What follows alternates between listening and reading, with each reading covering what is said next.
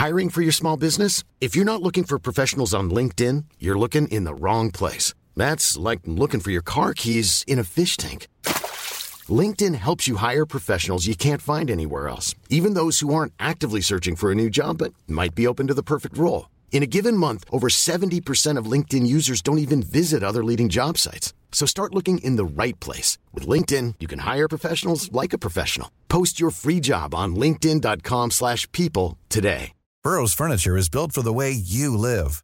From ensuring easy assembly and disassembly to honoring highly requested new colors for their award-winning seating, they always have their customers in mind. Their modular seating is made out of durable materials to last and grow with you. And with Burrow, you always get fast, free shipping. Get up to 60% off during Burrow's Memorial Day sale at burrow.com slash ACAST. That's burrow.com slash ACAST. burrow.com slash ACAST. Millions of people have lost weight with personalized plans from Noom, like Evan, who can't stand salads and still lost 50 pounds. Salads generally for most people are the easy button, right? For me, that wasn't an option. I never really was a salad guy. That's just not who I am. But Noom worked for me. Get your personalized plan today at Noom.com. Real Noom user compensated to provide their story. In four weeks, the typical Noom user can expect to lose one to two pounds per week. Individual results may vary.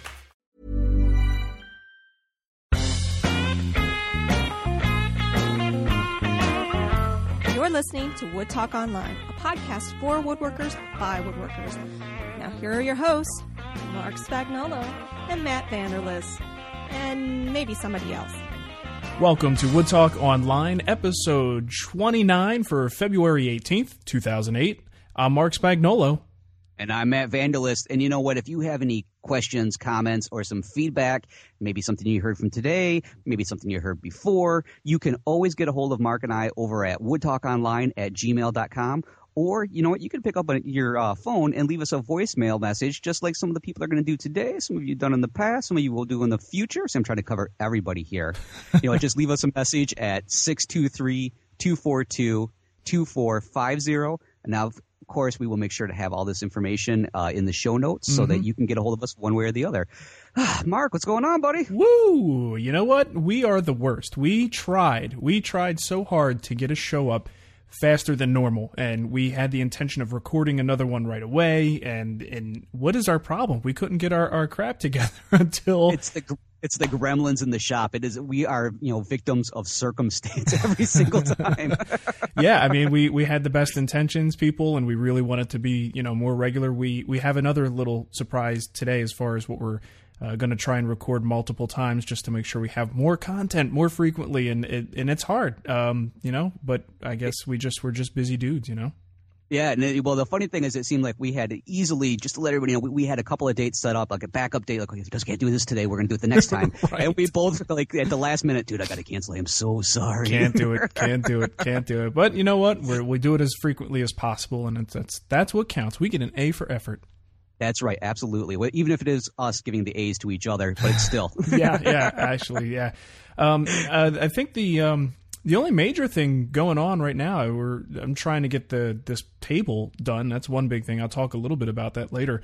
Um, but spur of the moment, sort of last minute thing, I get a call from the local, um, excuse me, the president of the local uh, woodworking association here in Arizona, and he wasn't just calling to say hi. Uh, they had a cancellation uh, from one of the judges at the Excellence in Woodworking uh, Wood Show that they have here every year, and they needed someone to fill in. And Oh, uh, they figured they'd call their local wood whisperer and see if he was busy. And uh, it was it was really really fun. So on Friday, we uh, Nicole and I went down to Mesa and went to take a look at all the entrants into the contest, and it it was a blast. I, I've never done that before, and it was one of the coolest experiences I've had in a long time. Sweet. Now, did you have any potential bribes? Like, did they find out early on and were like, you know, contacting the website, you know, Sending extra happen to- donations. Yes, exactly. You know, like uh, exhibition item number three. Uh, if that one wins, there's Yeah. something special in it for you. no, unfortunately not, but that may have helped. You know, you never know. I am not above being bribed, that's for sure. Um, that, that, that'll be on my tombstone. This guy was, you know, easily paid and swayed in so many ways. yeah, they they they actually uh, were. It was really cool. There was a huge display because they combined this show with the uh, the the Carvers organization and the Carvers. I mean, that, that's a big club. They've they had easily uh, three times the amount of real estate that the uh, woodworking association's uh, area was. So I was I was pretty impressed with that. But um, the variety of, of projects there was was really good. You know, and, and it's not a we don't have a huge club here, so of course some of the um, some of the classifications, you know, when you have different categories that people are building within, and then different skill categories within that you know, sometimes there's only one person in the novice, um, you know, of this particular category. So you have, you know, they automatically get a ribbon, you know, just because by default they're the only one there. Uh, we don't. Congratulations, you showed up. Woo! Yeah, yeah, hooray for you! I mean, if think about being that person, you know, you put your stuff in the show, like you expect it to be critiqued to some extent, you know. So this poor yeah. person just automatically gets a ribbon. Hey, that's how I've won every trophy in my life. By was default. the other people didn't show up. Yeah, luckily I have a big family, so they stopped people from showing up. So nice. Yeah. Well, these these people. The the good thing was we did have permission, and if uh, if things you know if it was just garbage, you know, if it just was not a good effort at all, even within that classification, that we we were given permission to not award a ribbon at all. You know, if it wasn't oh. worthwhile. So. Um, but I didn't do that. You know, there, there, the stuff was certainly the people had the guts to put it out there and show what they did. They certainly deserved to uh, to win something. So yep, it, it was, um, you know, it was interesting. Have you have you ever really, other than in a furniture store where you know the craftsman is probably you know a hundred people in a factory, you know, mm-hmm. um, have you yeah. ever really uh, picked apart someone else's work? Um, only my own. Okay. Yeah, that's no, no. I can't really say that I have. The closest thing I've gone to like a, a, a show like that was actually um, my wife when early on in her photography business was asked to go to like the uh, state of Michigan like high school exhibition type thing. Okay. And so that was that was like the closest thing to it. But then I didn't have a clue. I was just like, I can't believe these little snots are building stuff better than I am. Was my reaction. but no, I, I, I, that's one thing is like, how do you exactly would you do that? I mean, do you look at like the finer details or yeah, what exactly I mean, is? For me, it, it's you know, and obviously this is not something that I've got down to a science because it you know it was my first time doing it, but uh, I kind of know how to approach it in terms of you know because I've entered things into contests before and I, I, get an idea of what judges are looking for. Um, but essentially, it's like it reminds me of like I don't know Iron Chef, you know, or something that you've seen on TV with these competition shows where there's originality, um, you know, uh, technical difficulty, and and diff- you know the fi- the finish is another big thing you got to look at. Um, so you kind of have these different categories of of the quality of the work that you're looking at, and you have to take into consideration.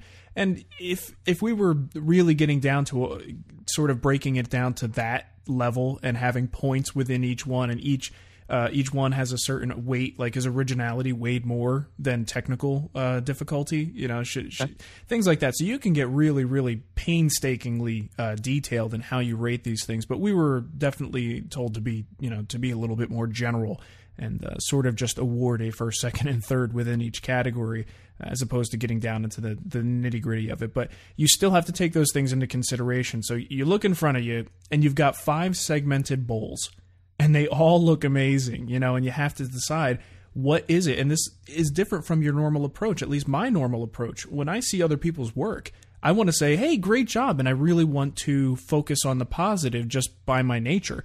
And, right. you know, when you've got five great looking pieces in front of you, you now have to change gears. Now you need to focus on the negative. And the one with the most negative, you know, dings against it is the one that doesn't win. You know, right. so it, it's definitely a different mindset. So you know, you're like I said, you're looking at five beautiful segmented turnings, and how do you start to flaw them and and and say this one okay, this one looks like it's got a couple spots where the person filled with CA glue to cover up a mistake. Uh, this one has a fixed crack. This one's finish isn't as nice as this one, and it was just a really weird experience to to focus so hard on the negative in in some of these cases.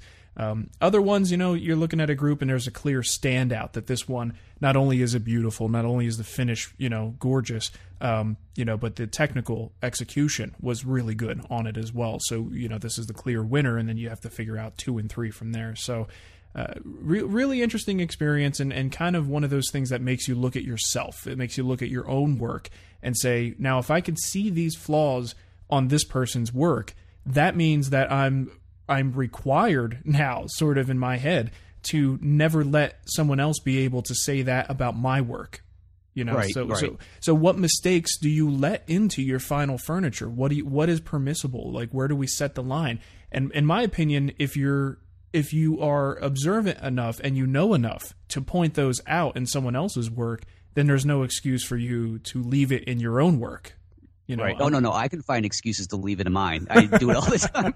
you know, you show me a picture or something that you want built. You know, hey, yeah, I can, I can do something similar. You know, pretty close, and then pretty I, close. yeah. You would, do you want it that nice? Uh, you're gonna want somebody else to do it. then. No, because I'm gonna have like the naughtiest wood I can find. It's gonna be bowed. right, right. Well, and, and that's see, and there's another thing right there that touches on, you know, at, at a certain level, and I've I found as you know in my own woodworking growth, you get to a point where it's the the major challenge is not uh, anymore. Can I build it or can I do that joinery? Um, you take it to the next level, and once you know you can build it, once you know you can easily make that joinery, the real question is now what what pieces of wood do I use? Um, selecting the, putting a piece of wood away and saying I can't use that just because the grain goes in the wrong direction, you know, and being able to to discern what's good for the project and what isn't. And you know, how about how about being a perfectionist about the legs on a piece of furniture, making sure all the grain is oriented properly so that when you cut the legs out, they all look the same, all four faces look the same, or it looks like it makes sense for the piece. So, you know, these are the things that you take once once you have uh, you know two or three pieces where they're all you know well done they're all uh, perfectly executed you have to start looking at things like that you know which is being really really picky but again like i said that's the thing that as a woodworker you know even as a hobbyist woodworker you want to sort of keep pushing yourself to the next level. And just when you think you've got it all down someone goes well wait a minute. Look at the grain in those legs. They don't actually it doesn't complement the way this piece is supposed to look. And you go ah crap. You know now i've got some other scale that i'm being judged upon that it, it this isn't as good as it could be yet you know? So like i said it was definitely a little bit of an inner growth for me to kind of look at other people and see how many flaws i could point out. And then that okay well now i've got no excuse to ever have those in my work you know? So it, it was it was a lot of fun in that sense um, I'm not really going to talk too much about the specifics because I'll, I'll put a post up on my website about that. We've got some pictures, but they haven't announced the winners yet, so I don't want to say too much about it. But Gotcha. yeah, you, you don't want to spoil the uh, the potential. Um, yeah, what? hey, check this out. The uh, president, really nice guy, by the way. Um, he, Nicole was there and she was chatting with him the whole time. Well, she tells me that one of there was a separate box contest going on, and um, one of the boxes there apparently was was his, and Okay. I I didn't know that. And the three of us, the three judges, were standing around, you know, describing which ones we liked and which ones we didn't. And right as we were, I won't say ripping apart, but as we were trying to to justify why one should not get first place or second place, we were pointing out all the flaws on this one particular box, and it was No. and it was his. and I just felt like such a I just felt like a jerk afterwards because I was like, man, I, I would have just felt like crap if I had but he knew. He didn't have to sit around and listen. And that's you know that's what happens when you have your stuff judged. I mean, we weren't being mean, but it was literally saying, okay, look on the inside here, this should be mitered, it should not be a butt joint. It kind of clashes with what this, you know, what the effect is supposed to be here, blah blah blah. So that was uh, that was kind of funny. yeah, that is that's like pretty much like you know like standing right next to the person like God, this is like the big piece of crap I've ever seen in my life. Look at that, blah blah blah. You know, that's usually what happens to me. So yeah. Well, the good thing was I did pick his as my number one, so I, I felt uh, I felt better. At least you know he felt good about it. But even though it was my number one, I was still able to point stuff out that uh, that could have been improved. So, uh, but yeah, You're- yeah, you're absolutely right though about putting your neck on the line with these things. And that's one thing I think a lot of people, you know, need to understand is that, you know, if you do want to do something like this, be willing to get that critique, Mm-hmm. you know, because it's really, in my family, it, it's definitely, my, my wife is notorious for this. I've got to learn to say, you know, not to ask her, so what do you think about this? Right. I should just say, does this look nice? right, right, and right. leave it at that because you know there is that critique. So somebody else who really knows what they're looking for, you know, there are those times that we definitely want to have that critique to help us, you know, expand it and everything. But I think that's just that is a really neat insight though, as as a judge. What exactly goes through your head? Because I'm always, I- I'm, I guess maybe I'm just too Mr. Nice Guy, and it's just like yeah, one of those yeah. you, did- you did a really nice job here, Johnny. This is wonderful. Oh my god! Oh my god! well, the over, you know, the overwhelming um, thing that I noticed about these that if I could tell, you know, the majority of these people, you got to work on this, would be their finish. Um, it Okay. was it was just staggering how many people put two or three coats of varnish on and call it a day, and literally they're just they're throwing the varnish on, and and you could feel it with your fingers. It's rough. There's you know lots of little either air bubbles or dust nibs, and um and either they don't know better or they don't know how to do it, you know. But Okay. it, but it seems it was just you know glaringly obvious to me that this great piece of let's say you know a couple of the Intarsia pieces I, I took a look at were just so well executed. I mean something that I would I would probably pay money for just to own it because it was so gorgeous. But then you run your fingers over it and what I wanted to feel was just this you know super smooth transition from one piece to the next and instead what I felt felt like you know a, a 40 grit sandpaper. I mean, it was it was oh. you know re- you know not not all in all the spots, but it was bad. You know, and that that that was definitely something that I I would have to ding people on. You know, uh, if you're submitting your stuff to a contest like that, I mean, geez, the finish is is the first thing that someone's going to notice, and that immediately is hard to see past as as someone who's critiquing the piece. Like it very difficult to get past that finish. Oh yeah, I mean that's just like you know an article of clothing on somebody. You know, people always talk about like you know clothing can really define a person the right way, and a finish is is pretty much like a clothing. It really Right. does. You know, you can have the most beautiful body when it comes down to it, but you put the wrong thing on it, and it's like, what the hell was that person thinking? Uh, I look I look pretty pretty good in whatever I wear, Matt. So you know. I, I'm kind of I, I need to like have it like uh, um, athletic cut is the way I like to call it. yeah, I just need skinny, skinny Italian guy cut. Uh, t-shirt, t-shirt, and jeans usually is uh, my choice. My choice of gear. You know, yeah. Hey, you know, I was thinking that that's kind of a good segue. I, I, you know, one of my New Year's resolutions this year was that I actually want to kind of expand my uh my my finishing techniques. Oh, okay. Expand my waistline all the time, but I want Right. to expand my finishing techniques. and I've decided that for a project that I'm I'm I'm still trying to finish up. I think I might have mentioned this like you know a few episodes ago, which means that's probably what a couple months ago actually. yeah. Um, I uh, actually am going to try and use lacquer for the first time. Uh, um, like a, a, a clear brushing lacquer is what it really is. Oh, okay. But unfortunately, it's been too damn cold out in my finish room, which is the garage, Mhm. to be able to do anything. In fact, actually, the I I tried to do a sample board. Uh, a sample piece, and it was like it was so viscous that it pretty much was like I stuck the brush in, and I swear it was like pulling out like a lollipop. It was just, it was really, really, really, and I had, a, I was assuming it must have been because it was so cold because I had actually left the lacquer out in the cold at the time. Okay. So I, it, it's one of those, you know, I, I want to do this the right way, and I even went so far as to I read the instructions on the container, which is a first for me, and I, I got the right brush and everything. So it said you should use a, I think a natural bristle brush, and uh, I'm going from, you know, going from there. But I'm thinking. Well, obviously, you, you've had more experience with lacquer and everything. Mm-hmm. Is is it a wise idea to like maybe like thin the lacquer down? Is lacquer one of those that goes on better thinner, or would it be better just to kind of the way it is coming out of the can, kind of a thing, a little bit thicker? That's, Yeah, it's it, it depends on the lacquer you're using sometimes, and in some cases it is better to thin. In, in other cases, thinning, you know, in terms of spraying, sometimes thinning actually can make the problem worse because by adding more thinner, uh, things are actually going to evaporate a little bit faster, so you don't get the advantage of leveling quite as much. You, you seem to get a little bit more uh, overspray and that sort of white dust on everything uh, by adding by adding too much thinner. Um, but then again, if you add, uh, you know, pure thinner and spray that on the piece, sometimes we use that as a technique to level out the surface and even things out and, and get rid of the blushing and things that you might have in there. Um, in terms of what you're using, um, I would guess, um, are you using a Deft product? Um, no, it would actually be a Minwax. Are you kidding me? Uh, Home Depot, second aisle, third shelf up. Okay, yeah, uh, gotcha. Um, I'm expanding in certain ways, but not necessarily in others. right.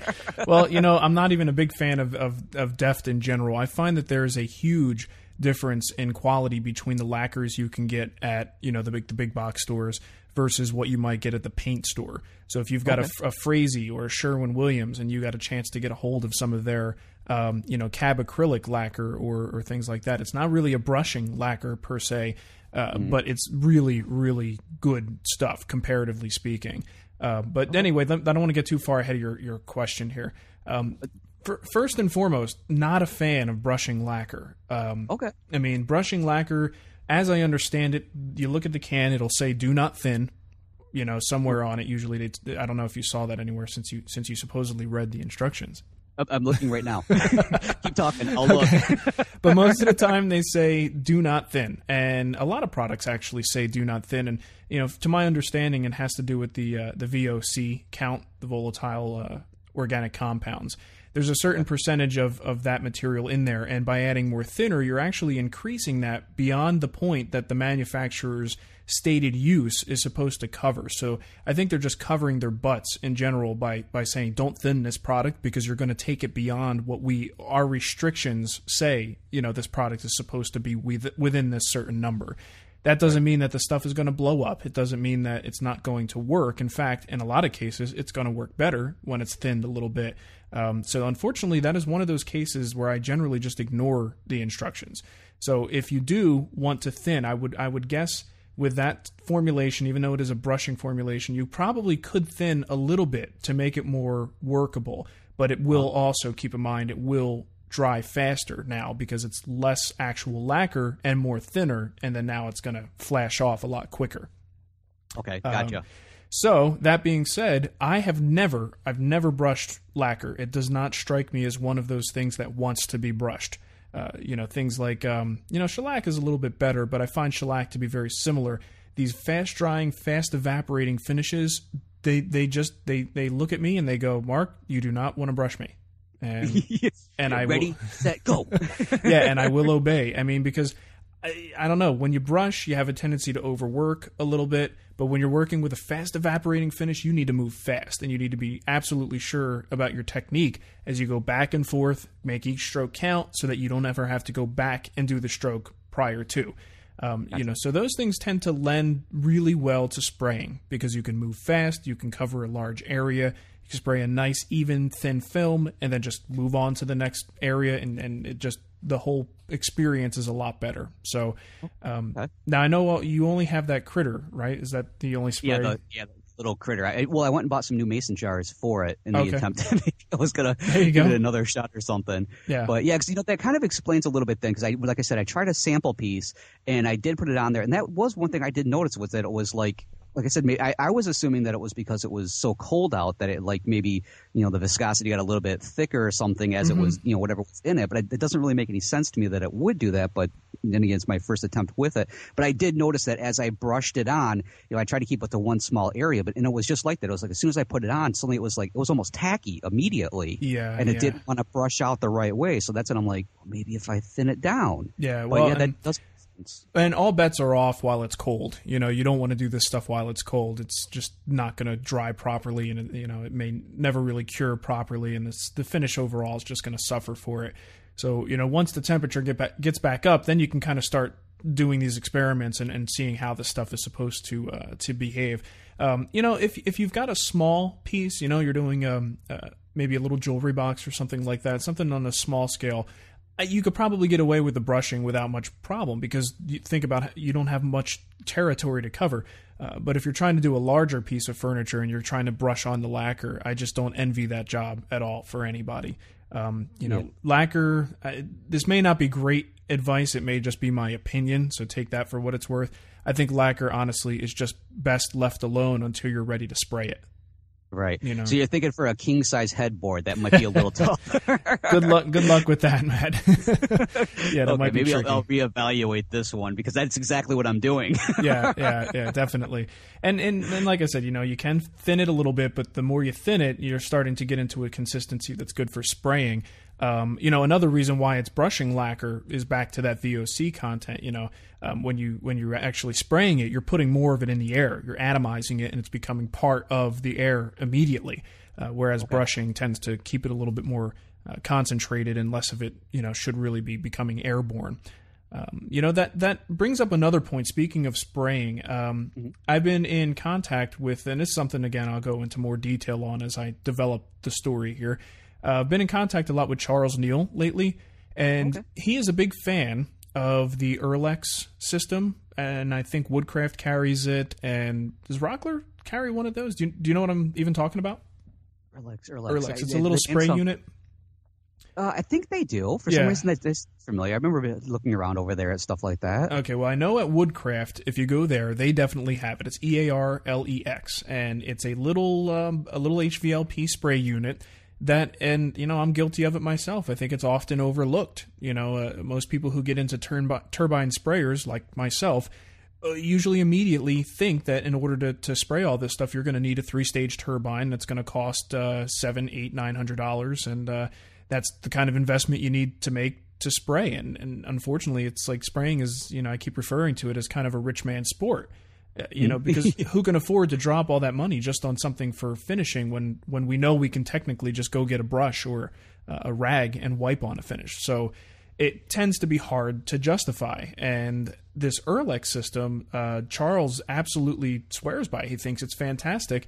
And um, you know, I wound up getting one, so I'm gonna I'm gonna play around with it and see what I think. And I would love for for nothing more than to be able to recommend to people a fairly priced, inexpensive um, spray system, HVLP spray system that works good and will do exactly what they want it to do, but is not going to cost. I mean, in fact, it's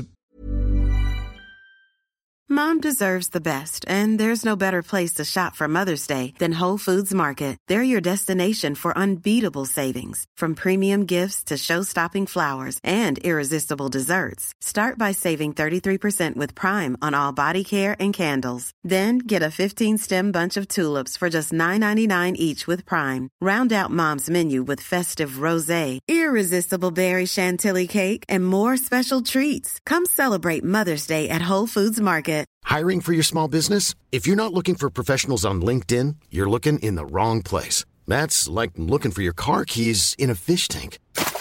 LinkedIn helps you hire professionals you can't find anywhere else, even those who aren't actively searching for a new job but might be open to the perfect role. In a given month, over 70% of LinkedIn users don't even visit other leading job sites. So start looking in the right place. With LinkedIn, you can hire professionals like a professional. Post your free job on linkedin.com/people slash people today. less than half the price of most of the, the three stage turbines that are on the market. Oh wow, yeah, definitely. I'm going to keep an ear out for that. Then I'll, I'll try and get a hold of you on there. When you find when you find out more, let me know. Oh wait, oh yeah, and everybody else too. Yeah, there you go. You're gonna are you gonna keep an ear Lex out, Matt? Oh, keep ear. uh, I'm Come going on, to keep that's an good. ear less now. The ear the ear Lex people are gonna love that one. Um, we hope. so yeah, I, I got to get my hands on it and play with it, but it just came in yesterday, so I'm excited, and um, I'm hopefully going to be excited for everyone else if I can give a, a really good positive review on that. Yeah, definitely. I'm, in fact, I'm writing a note for myself right now to go and check it out after the show. So cool. Yeah, I think I saw it on at Woodcraft for like 324 bucks. And know? that's not too bad at all then for a you know a spray system, and especially if it does work that way. I might actually uh, set that little critter aside and maybe give Yeah. the Earlex a try. totally, totally.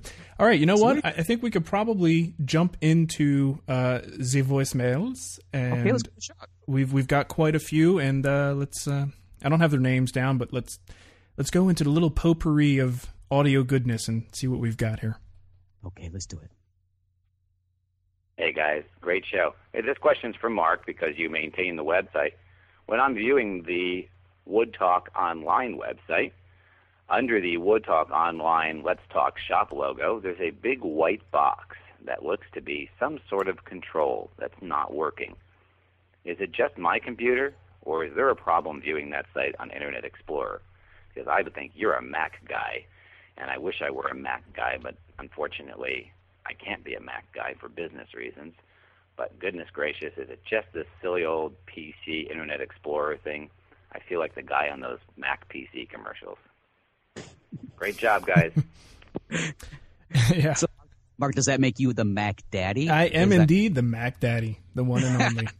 um, yeah, you know, I wanted to play this voicemail just because a lot of what you and I do really is on the cusp of like new technology for the web, and a lot of times that's you know not the greatest place to be because not everybody has all the right you know things downloaded and uh, accessories for their browser and plugins that make all this stuff possible.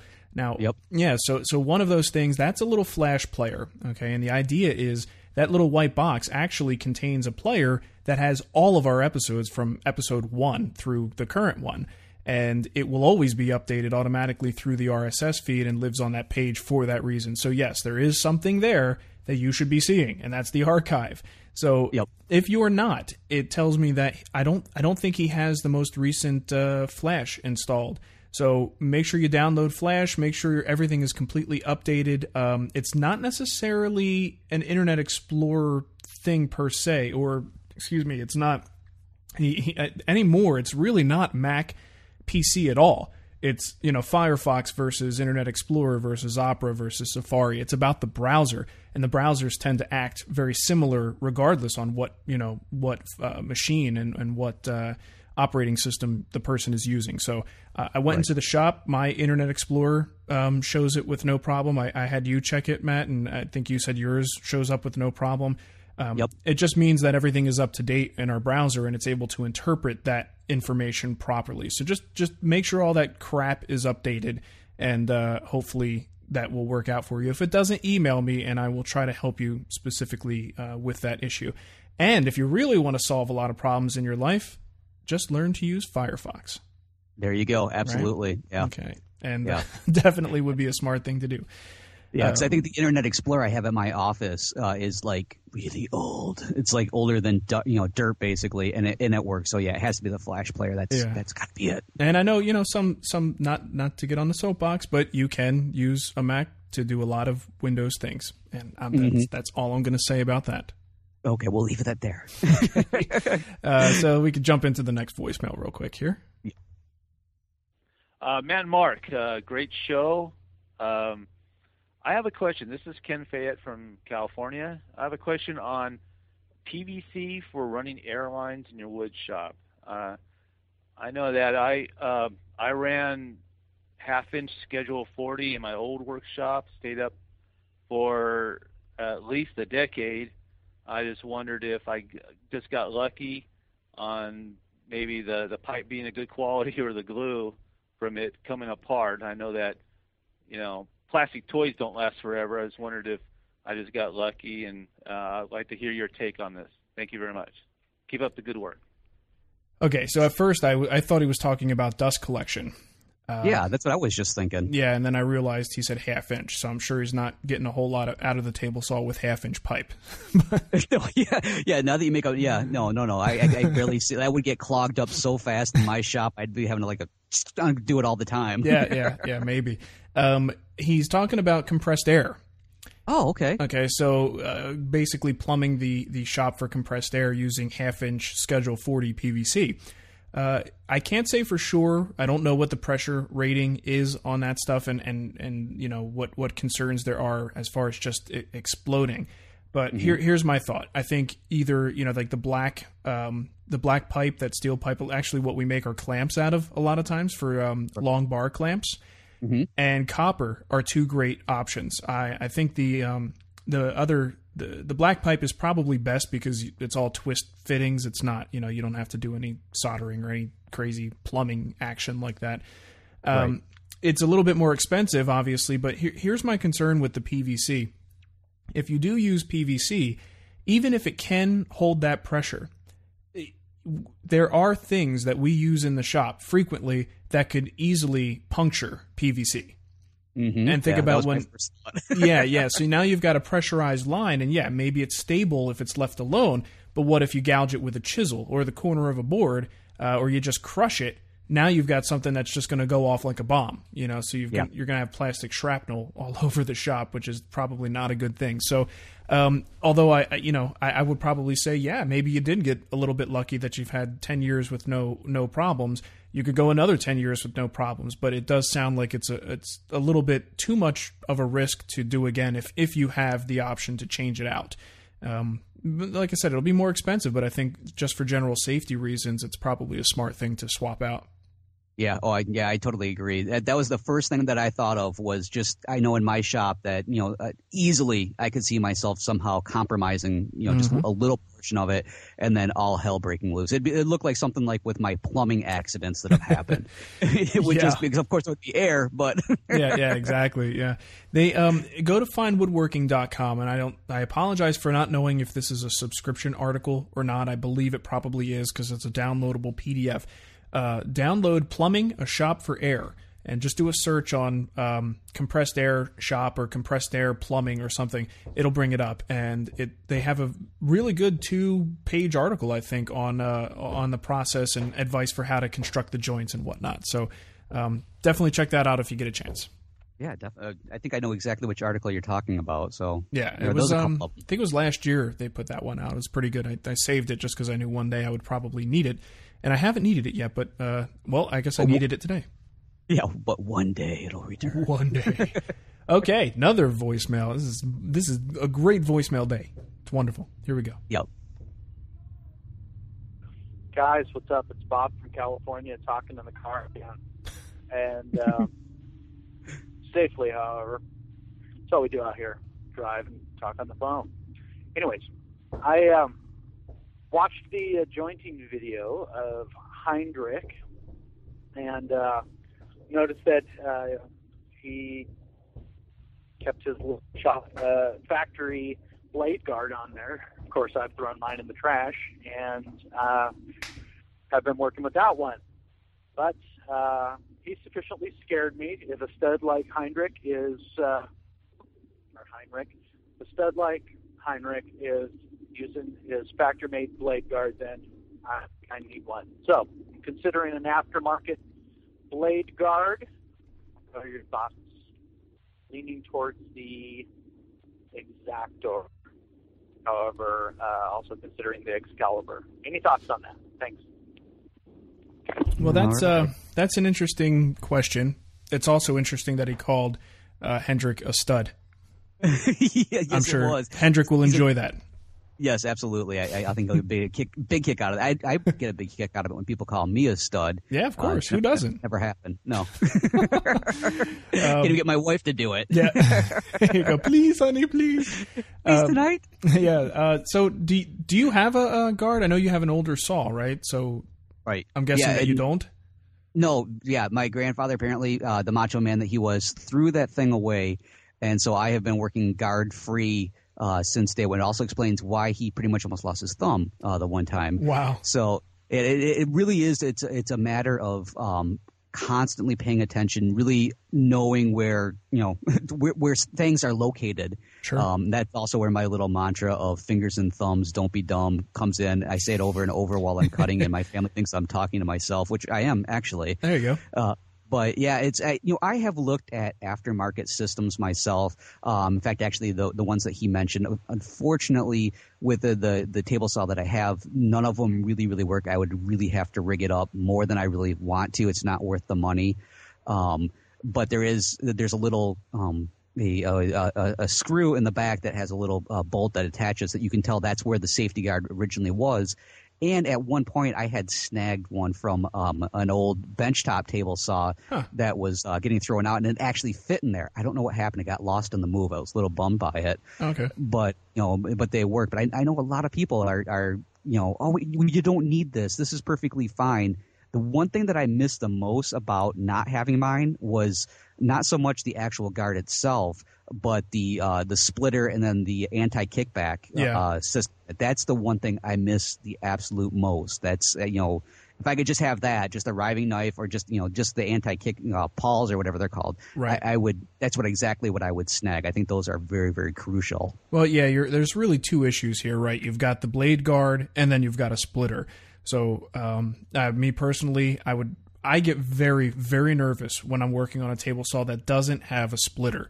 I guess I've just kind of I see it as a a thing that is automatically going to offer a certain degree of much needed protection so that when it's not there i just say that there are things that can happen as i'm pushing this piece of wood through that are completely out of my control and if that does happen and the splitter's not there i'm you know going to be a victim of a, a nice kickback and uh, that's not something i look forward to so the splitter is something that I really value incredibly highly as far as a safety feature on any table saw.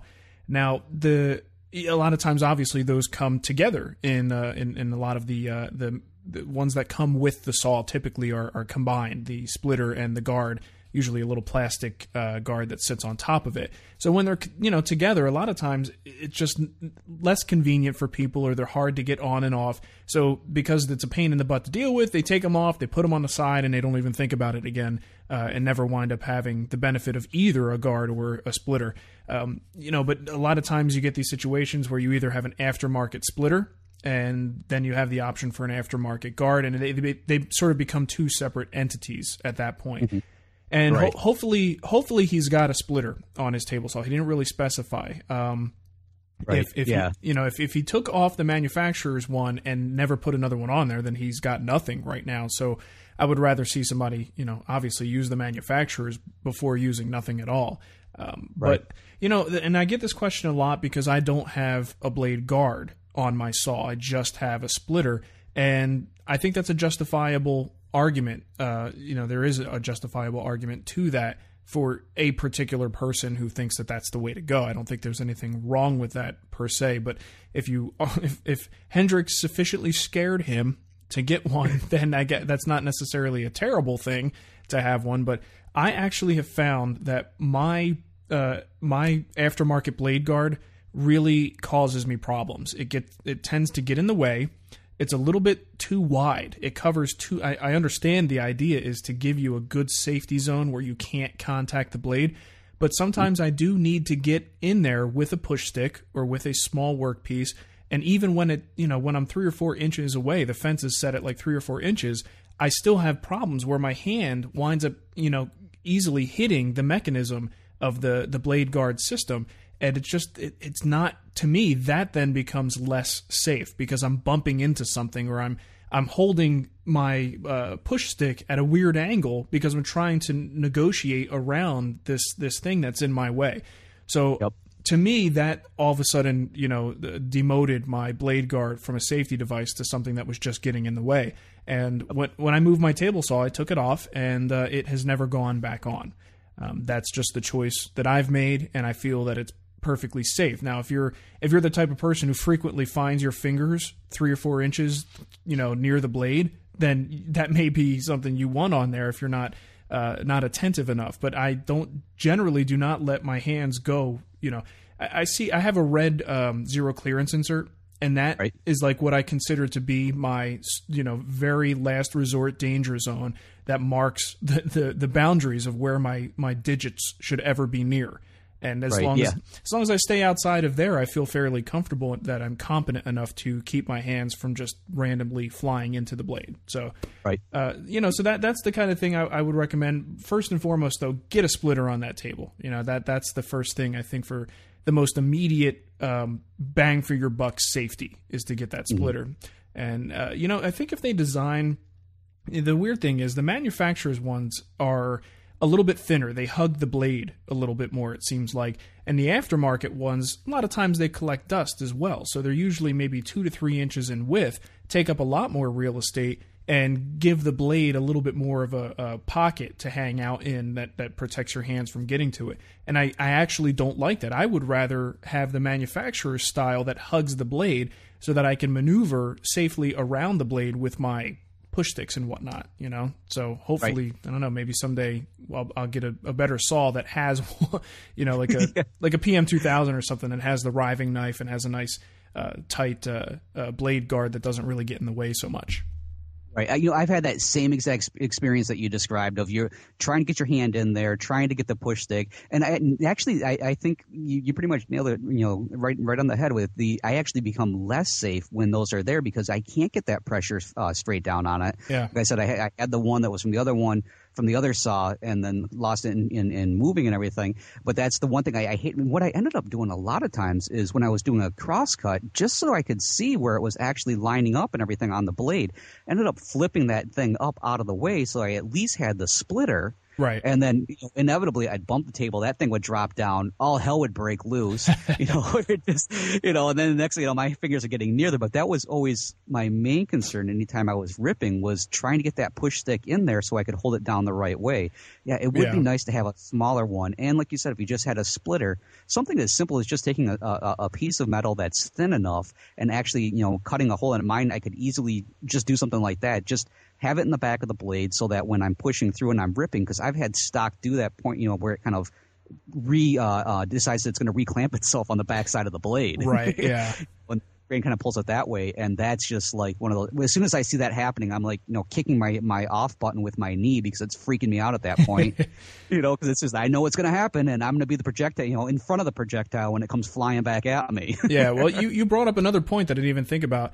Um, but that is a major issue is the visibility issue. Um, now, I've been told whenever I bring this up, you know, a lot of times people say, well, you really shouldn't be looking at the blade anyway. You should really be looking at where the, the workpiece contacts the fence. And, you know, the way that I see it, pushing wood through a cutting tool is a lot like driving. You're, when you drive, you're you're never told to just watch the road. You're never told right. to just watch the car in front of you. You're told to scan the road. When you're driving, your eyes should never stop scanning the road left, right, forward, back, rearview mirror. I mean, you kind of are always observant of everything around you. And when I push something through the table saw, I'm exactly the same way. I'm looking not just at the fence, but I'm looking at where the wood contacts the blade, where the blade gets to the splitter, and I'm watching this whole, you know, whole thing play out to decide what's going on. Is this normal? Is there something abnormal going on? Is is the wood lifting? Do I need to apply pressure in a different place to stop it from flying back at me? There's a lot of things that I need to see, and in a lot of cases, those big monster, you know, like he mentioned the Excalibur, for example, those big monster um, blade guards. Yes, they're clear, but who can really see through plastic and, and see very well, especially after a few uh, weeks of use and, and wood dust? You can't really see through it that well. So I do find that the lack of visibility makes me less confident with my cuts. You know, and if I'm not confident, then that is a, probably the worst thing that that will work against my my personal safety in the shop. So definitely something to think about. Yep, absolutely. Yeah, and even with you know ripping and stuff, I I too for the very same reasons have lifted that that up and kind of moved it out of the way just so I had at least just the splitter. I can't believe that people would say only to push it again to pay attention to where it is touching the fence because what if you got that fence over so you're trying to take like a one inch cut? To me, that's way too dangerous. I I want to know where that blade is and where I'm not is my my main concern. That's right. that's the biggest thing that I'm always watching. And I'm I'm the same way. I'm watching like simultaneously, just you know, blade, uh, fence, uh, piece at the end, you know, and everything else. It's I mean, it's just like when I was a mountain biker. It's like one of those, you know, I'm not watching the land right in front of my tire. I'm watching, you know, a couple feet up and then coming back because I want to know if there's something in the trail before I hit it because I did enough endos without having something in the trail. yeah. I don't need you know, something like that. But yeah, that, wow, that's that's really weird. I, I have a hard time imagining somebody telling you not to pay attention to the blade. yeah, it's it's kind of one of those things that the, the real the real danger zone is not what the blade is doing, but once you see your work come off of the fence, that's an indication of danger because that means obviously uh, uh, a plus b equals c. If you're you know if you're if you're coming away from the fence you know the effect of that is going to be a kickback. So that's kind of the idea is don't stare at the blade. You know if you're gonna if you're gonna fixate on anything fixate on the fence. But anyway the, the whole point for me was just don't fixate on anything. You you should be looking at everything um, in the big picture, people. yeah, yeah. And the other thing is to keep your awareness around you. You know, if somebody's walking up, you know, on your left hand side on your peripheral, you know, you don't you don't necessarily see them because you're so you know uh, focused directly on what you're doing right there. That can be a little bit dangerous too. So you know, it, it's just keep your wits about you. It's just kind of a common sense thing, but a lot of times. You know, sometimes we just get way too focused on, on uh, you know, the, the little details of what we're looking at. But Good, right. good, good information to think about because I think it's it's not right for everybody, but by default, I guess you know I think people should have this stuff on there because a lot of times taking the guard off means taking the splitter off too, and that's yep. a no no as far as I'm right. concerned. So, right. Well, I think what we should probably do if we want to try and get a, another show out early this week, let's um, let's call it a day here, and next time we can answer some more voicemails and some emails as well. And uh, I mean, people will have their fill of uh, of Mark and Matt big time. Yeah, absolutely. We really appreciate everything that we've been getting from everybody. If you've got comments, questions, suggestions, feedback, I'm sure we've heard something today that you'd love to send us some feedback in. You know, drop us a line at woodtalkonline at gmail.com or call us in on our phone line, which is 623-242-2450. You know what? We love voicemails because Matt doesn't screw up things when we're reading them. yeah, voicemails so are fun. It's a, a whole adds a nice dimension to the show. Absolutely. I really feel like the person's actually in the room with us talking. Of course, it would be nice if they would because we could really pick on some of them. But um, of course, of so course. definitely get back with us. Sweet, Mark. All right. Well, then you have a good one. And everybody who is listening, we appreciate it. And thank you for your support. Absolutely. Keep those stuff coming in. All right. Take care. See ya. Hey, Matt Mark. Uh, this is Chris calling. I've called before with questions. I just finished listening to your uh, episode number 28, and uh, though I'm sure other people have contacted you already about this, I wanted to just chime in about the guy who had a question about joiners, parallelogram versus standard. I think, uh, you know, as you mentioned, the one of the keys is their they hold their adjustments, they hold their uh, their 90 degrees or, or whatever their settings are um, a little bit better on the parallelogram. But I think there's another key point in that uh, with a joiner, your your in-feed and out-feed tables need to be coplanar, um, so they they need to be parallel to each other, regardless of you know what your your cutting depth is.